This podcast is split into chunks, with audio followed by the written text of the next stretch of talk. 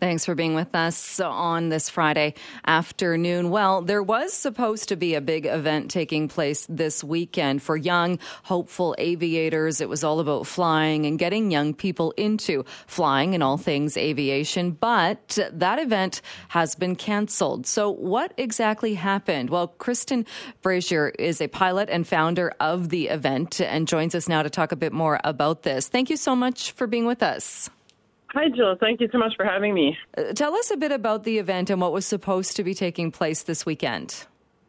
So, this is the world's largest gender diversity outreach in aviation, aerospace, marine, and defense. Uh, we have uh, we had aircraft coming from 18, uh, sorry, 15 states in the United States coming to display their uh, their members and their aircraft. We had uh, RCMP, CBSA, Coast Guard, um, all kinds of aviation, aerospace, marine, and defense activities. And we had 10 helicopters all lined up, donated from community members to provide hundreds of flights for women and girls for free.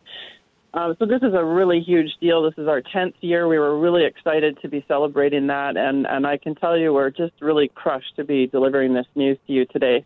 And where was it supposed to be taking place?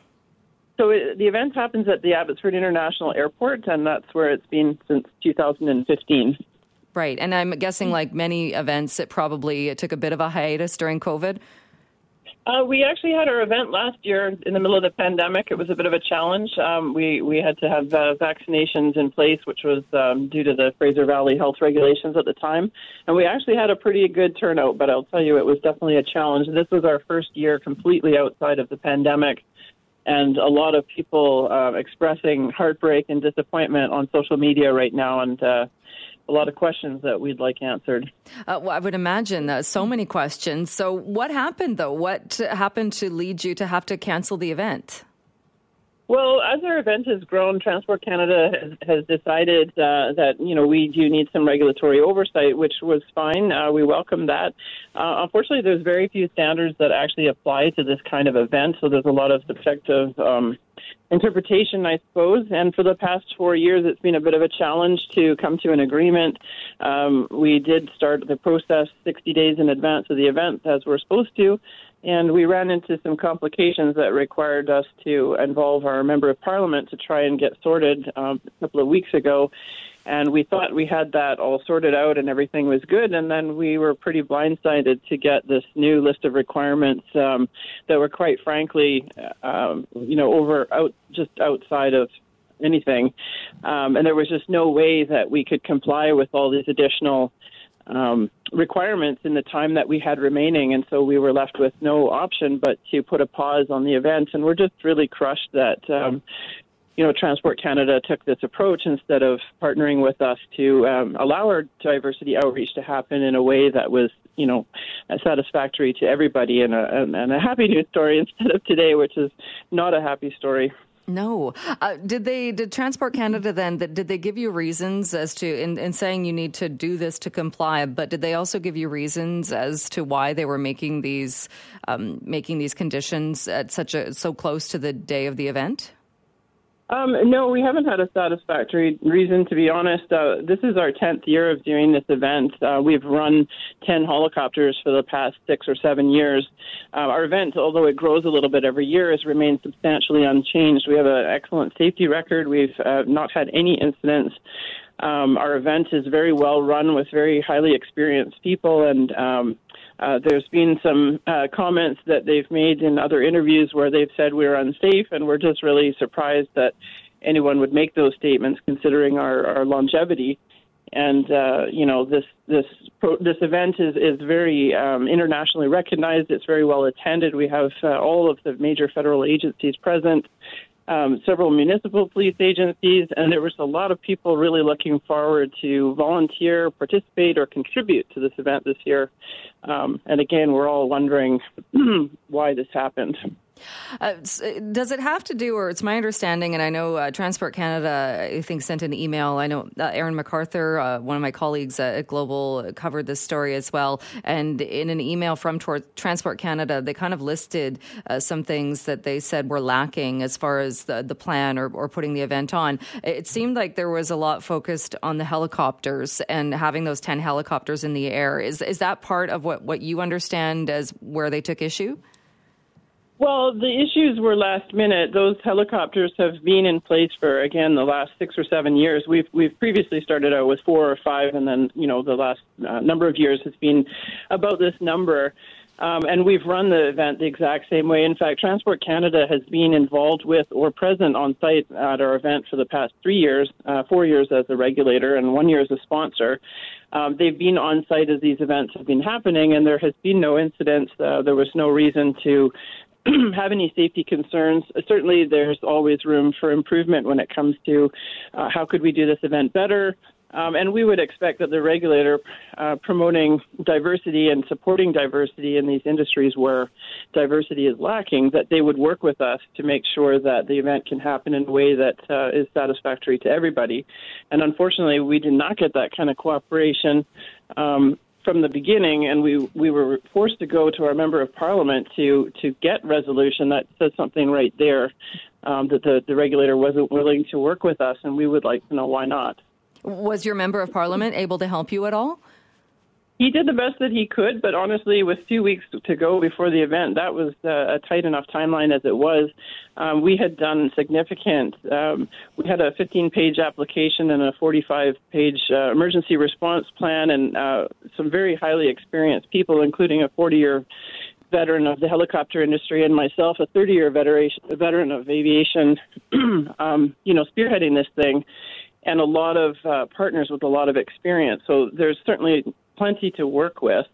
Um, the member of parliament did the best that he could to get some attention brought on this, but unfortunately, there's no regulatory oversight for Transport Canada, and so we are a little bit of a victim of a situation that uh, is out of our control. Right. Other than going to the member of parliament, uh, the, the, only other option I would imagine you have is to try and get more clarification from Transport Canada. Because I know Transport Canada, too, I understand, has said they didn't actually, or, or from their point of view, saying that they didn't make new demands, that there was uh, an incomplete form, uh, perhaps that, that you had sent in, and that there was some things lacking as far as security when it came, uh, came to the security and, and volunteers. And, and, and they seem to be implying that there were some, some things that were missing. Uh, they certainly are implying those things, and it's unfortunate. As I said, we've been doing this event for 10 years, so it's a little bit interesting to hear those kinds of statements made. And again, we did initiate this application uh, 60 days prior, and the event is not any different than any other year. So it's odd that suddenly um, those uh, and the event has gone on with their approval and knowledge for that length of time. Um, it's it's interesting that this year um, our event suddenly doesn't meet those requirements, and we got notification of that, like I said, days before the event. Uh, and uh, when you put out the word that, uh, and it says, you know, with the deepest regret and frustration that due to, to circumstances outside your control, you have to postpone the event. Uh, you mentioned that people are very upset by this. what was the reaction or response from people?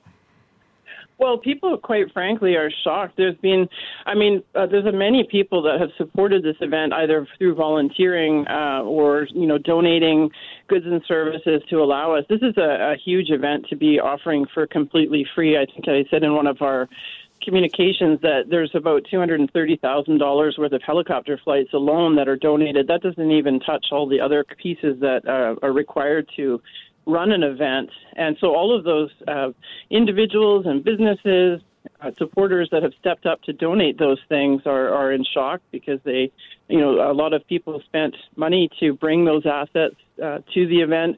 Uh, the participants that have been looking forward um, include people of all ages from all walks of life. Uh, there's many family members that come to our event every year to meet a new astronaut or see new things.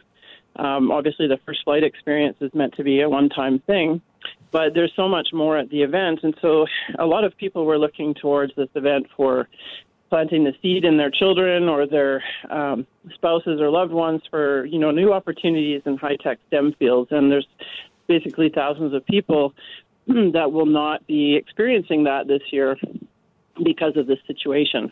Uh, what do you do now then as far as it says that it's been postponed uh, do you do you try to make it so you can bring it back next year or kind of what's the next step for you now well, I guess our concern is there is no regulatory oversight of Transport Canada, and our concern is that we can't just put this event out there until these issues are resolved. And um, so we have, uh, as I referred to in our email, brought external forces to bear to see what can be done. Our intent is to hold this event as soon as possible. However, um, as a foundation, we cannot risk to put this event out there if Transport Canada is just going to come and shut it down at their and pleasure. Uh, we would like to be able to work with the regulator to sort these problems out, and they've clearly not been able to or willing to work with us. Um, so we'd like some uh, clarity as to why that would be. There's uh, every um, of our every one of our participants, such as the Canadian Armed Forces or the RCMP and all these other industries, um, are affected by those statistics. That six percent of the uh, professional pilot population, which are women, or the 1.28 percent globally of the, the marine uh, industry are women. These are numbers that are of concern to everyone. So this is the sort of event where uh, federal and municipal, provincial agencies and many industry partners partner together to improve this. And for some reason, Transport Canada has decided not to partake. Well, we'll be uh, waiting to see uh, if uh, and when there is an update on this. Kristen, thank you for joining us. Sorry it wasn't uh, on a, a much happier note, but thanks so much for joining us to talk more about this today. Thank you, Jill, and I really appreciate you taking the time to uh, speak with me and also get the word out to participants and volunteers that may not have otherwise heard that uh, unfortunately they will not be able to um, join us this weekend. All right. Thanks again so much for your time. Thank you, Jill. I hope you have a great weekend. You too.